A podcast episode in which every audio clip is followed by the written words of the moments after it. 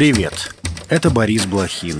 Вы слушаете подкаст Inside Five, наш утренний короткий новостной бриф. Пять самых важных и интересных историй от инсайдеров всего за несколько минут. Сегодня 22 января, понедельник. История первая. В Донецке при обстреле рынка погибли более 25 давай, давай. человек. Прямо в рынок.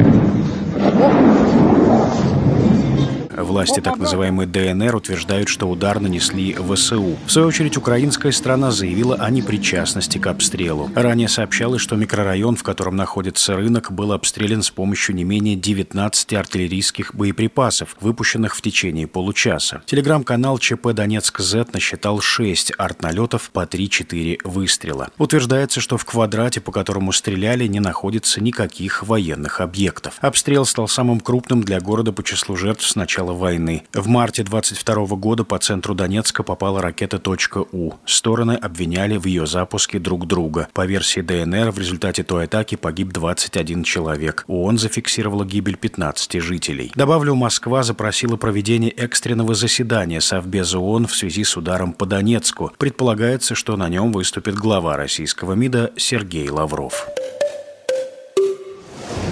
История вторая. Дроны атаковали портовый терминал в Усть-Луге. В это время там находились суда, прибывшие из Бельгии, Омана и Ливии. Коля, а что ты взял, что дрон? Что, видел, что ли? Я слышал. Я, Я думал, это подушка едет. А это дрон летел, оказывается. Да? Да.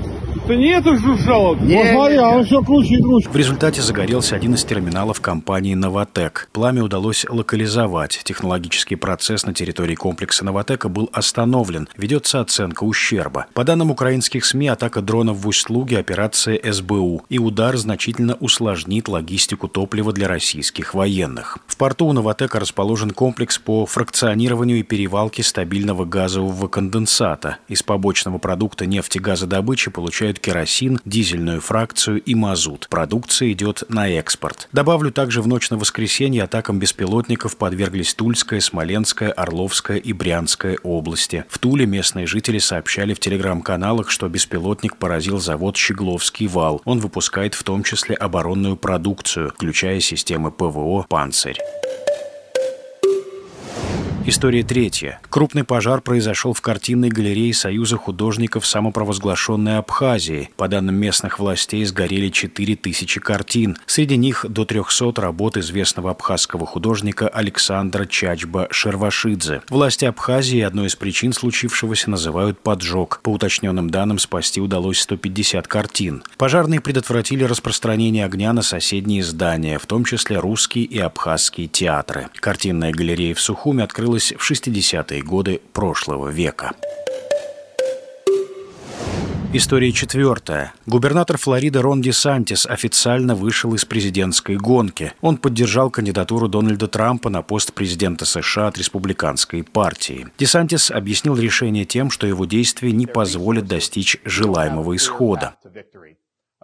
Я не могу просить поддерживающих нас людей безвозмездно тратить свое время и отдавать свои ресурсы, если у нас нет четкого пути к победе. Сегодня я объявляю о приостановке своей предвыборной кампании, сказал политик в своем видеообращении.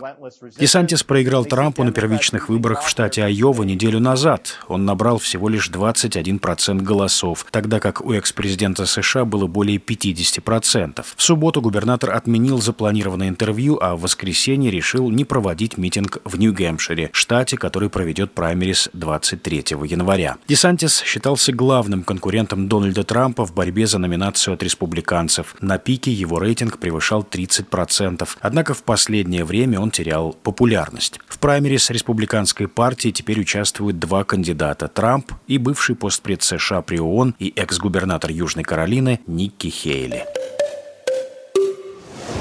История пятая. В небе над Берлином взорвался небольшой астероид. Это произошло в ночь на воскресенье. Падение небесного тела можно было наблюдать и в других городах. Как сообщили в Европейском космическом агентстве, астероид имел диаметр всего около метра. Большая часть породы, вероятно, сгорела. Сейчас ведутся поиски фрагментов. О возможном ущербе не сообщалось. Первым астероид обнаружил венгерский астроном Кристиан Сарнецкий вечером в субботу, который зафиксировал его в небе над Бранденбургом. Специалисты сразу установили, что небесное тело не представляет угрозы для жизни на Земле из-за своего размера. И это все на сегодня. Это был подкаст Inside Five.